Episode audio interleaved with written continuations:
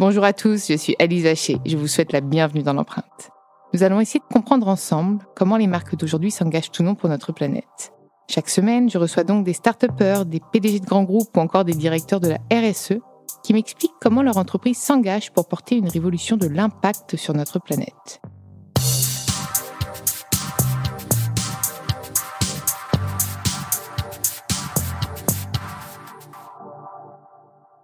Et avant de commencer cet épisode, je souhaite vous présenter le nouveau partenaire de l'empreinte. Dans ce nouvel épisode de l'empreinte, j'ai le plaisir de recevoir Manuel Malen, le fondateur de Courbet, la joaillerie éthique et éco-responsable basée sur le diamant de laboratoire. Salut, je suis ravie de t'accueillir dans l'empreinte. Bonjour. Alors, j'ai envie de comprendre, tu as monté euh, Courbet en 2018, c'est ça? Oui. Tu es Place Vendôme? Place Vendôme. Comment euh, tu arrives à vendre du euh, diamant de laboratoire Place Vendôme et en quoi ça consiste aussi pour nos auditeurs? Alors, déjà, je ne suis pas tout seul. J'ai cofondé euh, ah, je pensais que, c'est toi là que tu venais ah, de faire des diamants avant de venir dans l'empreinte. Non, non, non, non, c'est, c'est, je l'ai cofondé. Je l'ai cofondé avec une, mon associée qui s'appelle Marianne Wackmeister, qui est suédoise. et si elle n'avait pas été là, je l'aurais pas fait. Voilà, donc fort c'est ça. Ah, donc pourquoi, pourquoi. Parce que, alors moi, j'ai rencontré Marianne dans ma carrière. Marianne avait dessiné une bague euh, interchangeable pour une marque pour laquelle je travaillais. Je l'avais connue là. Euh, et on s'était super bien entendu. Et en fait, quand euh, alors j'ai initié le projet, mais et quand elle a entendu parler de ce projet-là, elle est venue me voir en me disant bah, écoute, si ça te dit, on s'associe, on le fait ensemble. Et en fait, quand elle est venue dans le projet, pour moi, c'était c'était le beau. C'est-à-dire que quand tu fais quelque chose, nous, on a une phrase qu'on adore qui est sans le bien, le beau n'est rien mais on est dans la joaillerie. Il faut que ça soit beau. Et quelque part, l'idée du bien, on l'avait. L'idée du beau, j'avais pas le commencement. Et elle, c'était pour moi celle qui allait incarner le beau.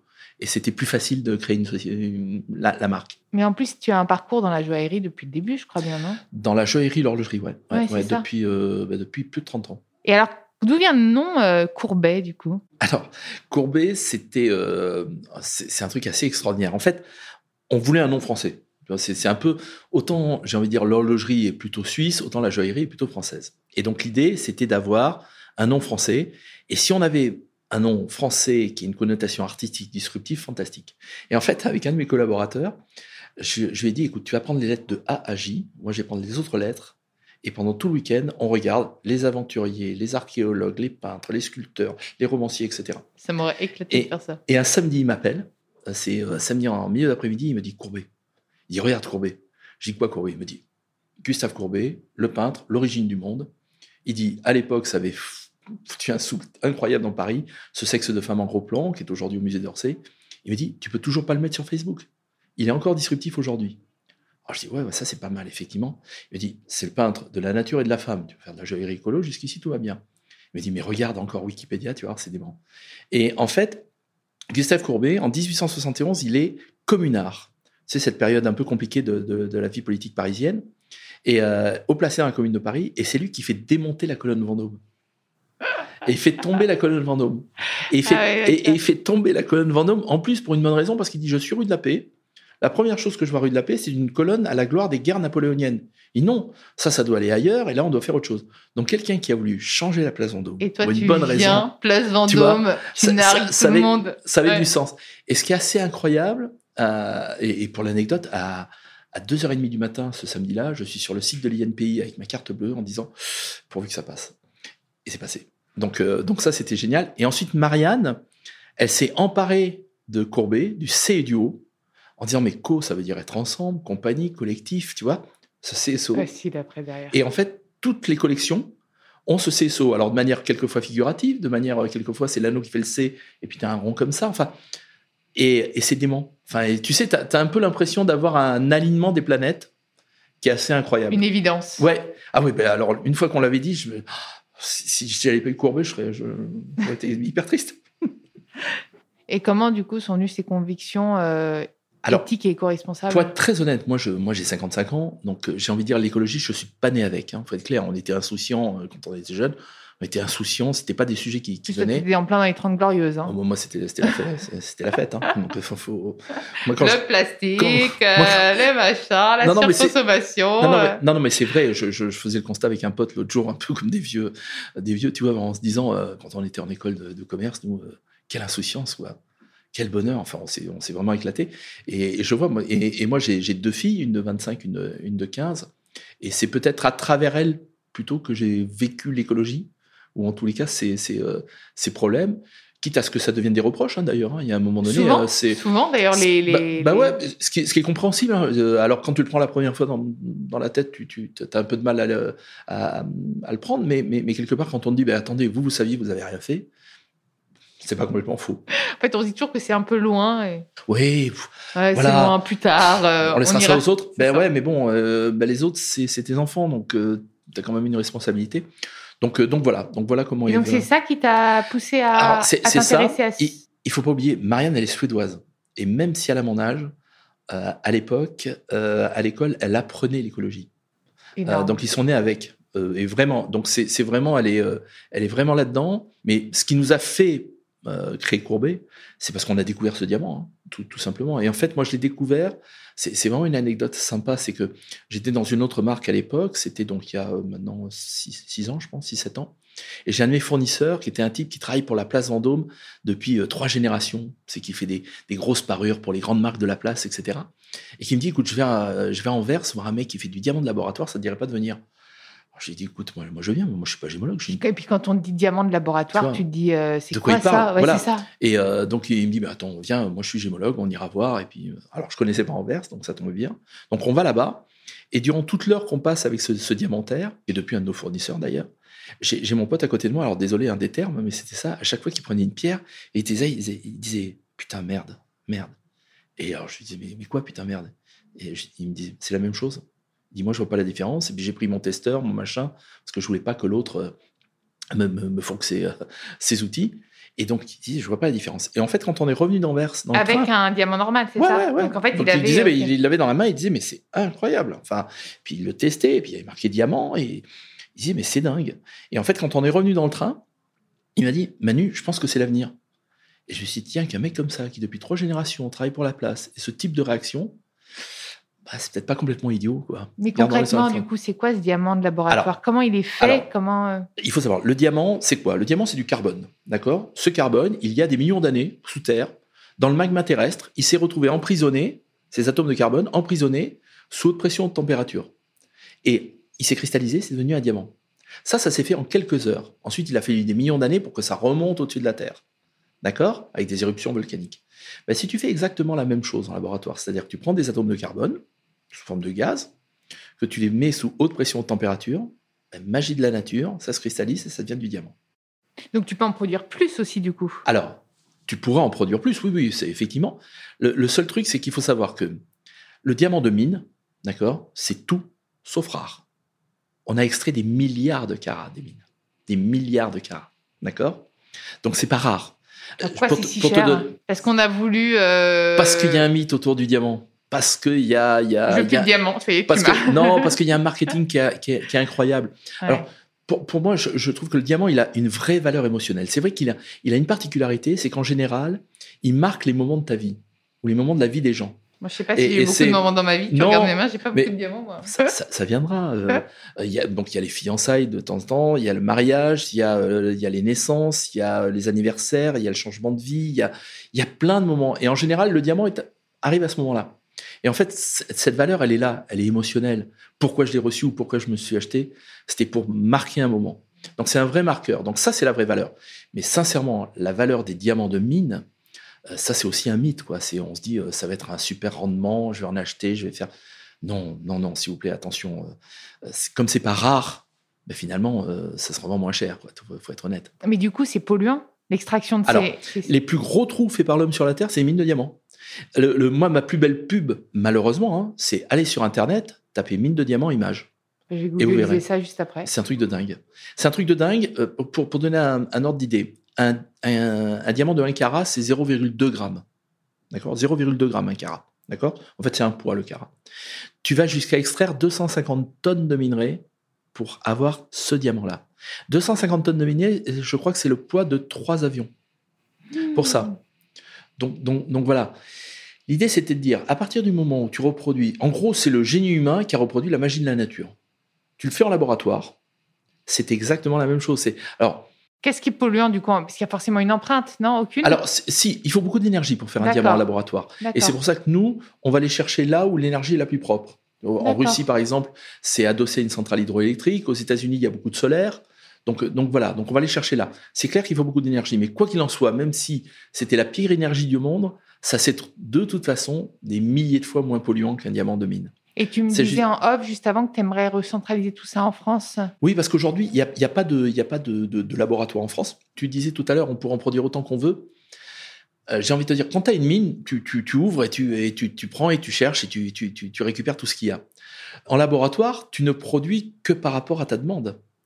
D'accord? Nous, par exemple, j'ai donné un exemple. On a vendu le plus gros diamant de laboratoire jamais créé, un 9 carats. D'accord? Pièce incroyable. Ce 9 carats, déjà, il a fallu un an pour que je l'ai. Parce qu'il faut savoir que quand on fait du diamant en laboratoire, on le fait avec la même incertitude de résultat que la nature. C'est quelquefois très beau, quelquefois très vilain. Mais ça, tu le sais pas au départ. Et les gueules cassées des diamants, t'en fais quoi du coup de ces gueules ah ben, cassées ben, Il y a d'autres marques, tu vois. C'est, j'ai envie de dire, dans le mais tu sais, dans le diamant de mine, sans être péjoratif, d'un côté, tu as Cartier, on va dire, par exemple, les grandes marques, et de l'autre côté, tu as le manège à bijoux. C'est de l'or et des diamants dans les deux cas de figure. Sauf que la qualité, la couleur est pas pareille. Et, et en fait, tu vois, ce 9 carats, il nous a fallu un an pour l'avoir. Alors, il n'a pas fallu un an de culture. Il nous a fallu trois échecs, une réussite. Les trois premières fois, le brut est sorti de la machine, parce que c'est du brut, hein, c'est pas un diamant taillé. Ensuite, ça repasse par l'homme pour être taillé, bien sûr. Et eh ben, euh, les trois premières fois, c'est sorti, et là, c'était pas la couleur ni la qualité qu'on avait vendue. Et donc, tu recommences à zéro. Et Parce que du coup, tu as un cahier des charges pour chaque exactement. pièce. Ouais. Pour chaque pièce, je te demande, bah, voilà telle couleur, voilà telle, telle pureté. Et comme nous, on est place Vendôme, tu l'as dit tout à l'heure, nous, on s'est, on s'est fixé des, des, objectifs qualitatifs hyper élevés. Nous, les diamants qu'on utilise, c'est le top du diamant. C'est les plus belles couleurs, c'est la plus belle qualité. Et c'est super dur à faire. Et euh, tu vois, ce 9 carats, pour revenir là-dessus, si j'avais voulu la même chose en diamant de mine, je passais 10 euh, coups de fil, j'avais 50 offres sur le bureau dans la semaine. Là, il m'a fallu un an et il n'y en a plus. Il y en a eu un seul. Et, voilà, et le prochain, je ne sais pas quand. Mais comment, du coup, tu arrives à. Parce que je lisais aussi, peut-être que je me trompe, mais que tu arrives à, être 30 à 40 moins cher que les autres diamants. Alors, ça, c'est aussi un des, euh, un, des sujets. Que tu les achètes pas aussi, finalement, non, non parce que ce qui se passe, c'est que c'est assez troublant, parce que finalement, on est dans le luxe.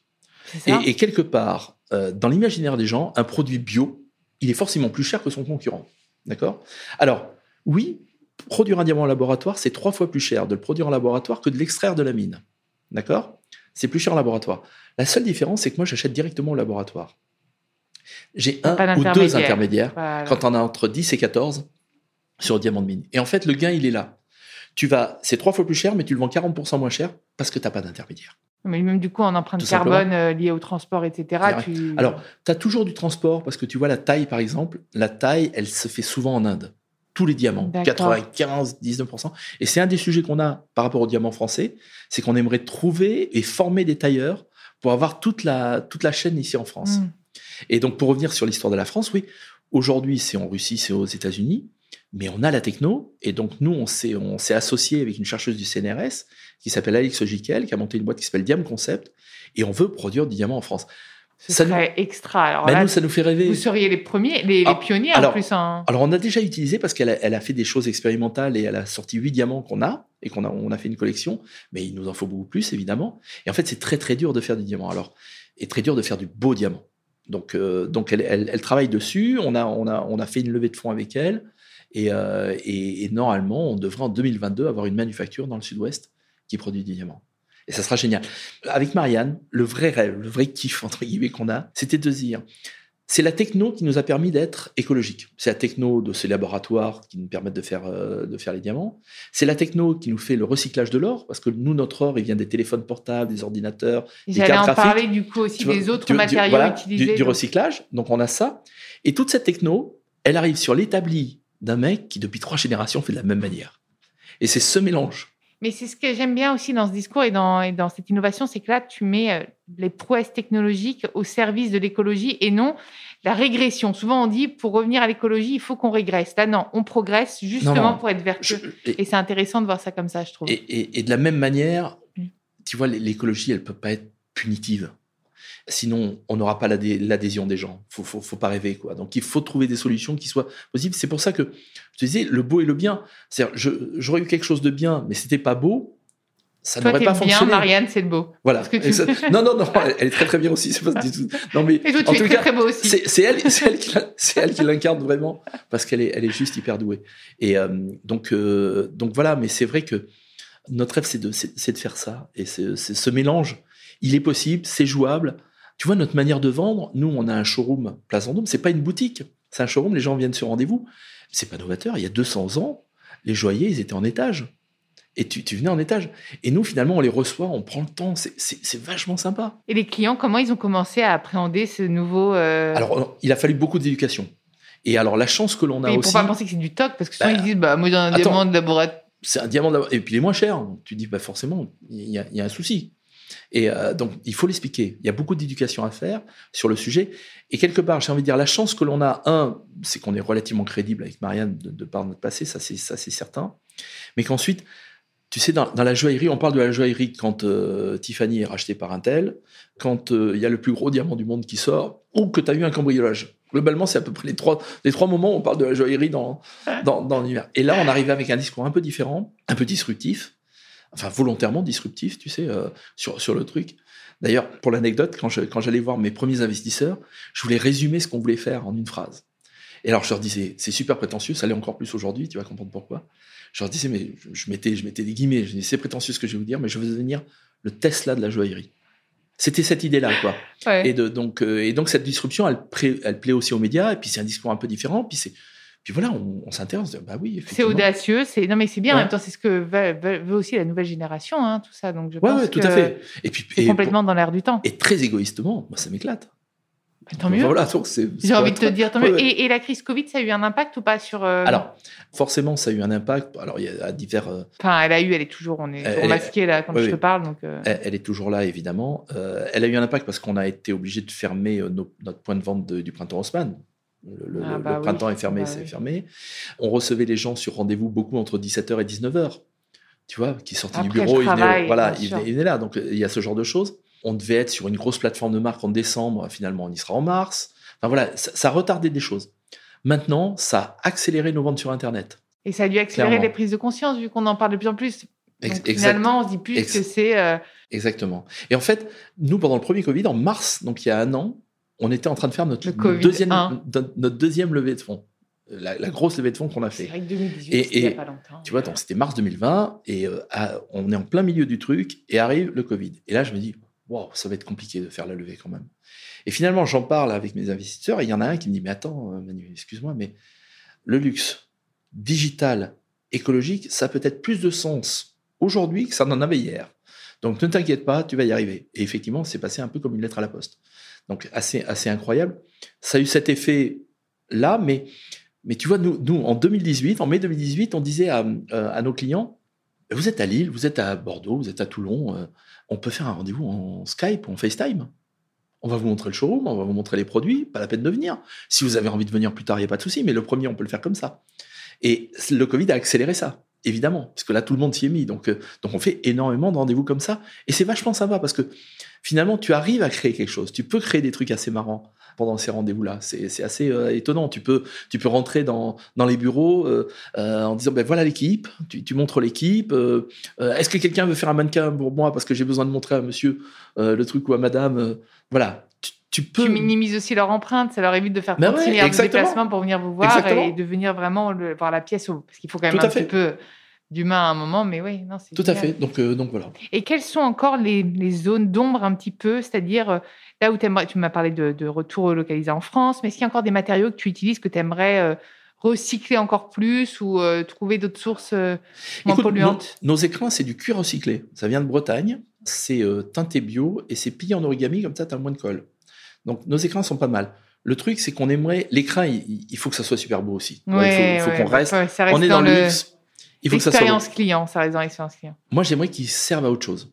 Ah, J'aimerais lui trouver une deuxième, euh, tu vois, une- trouver une autre, une autre manière.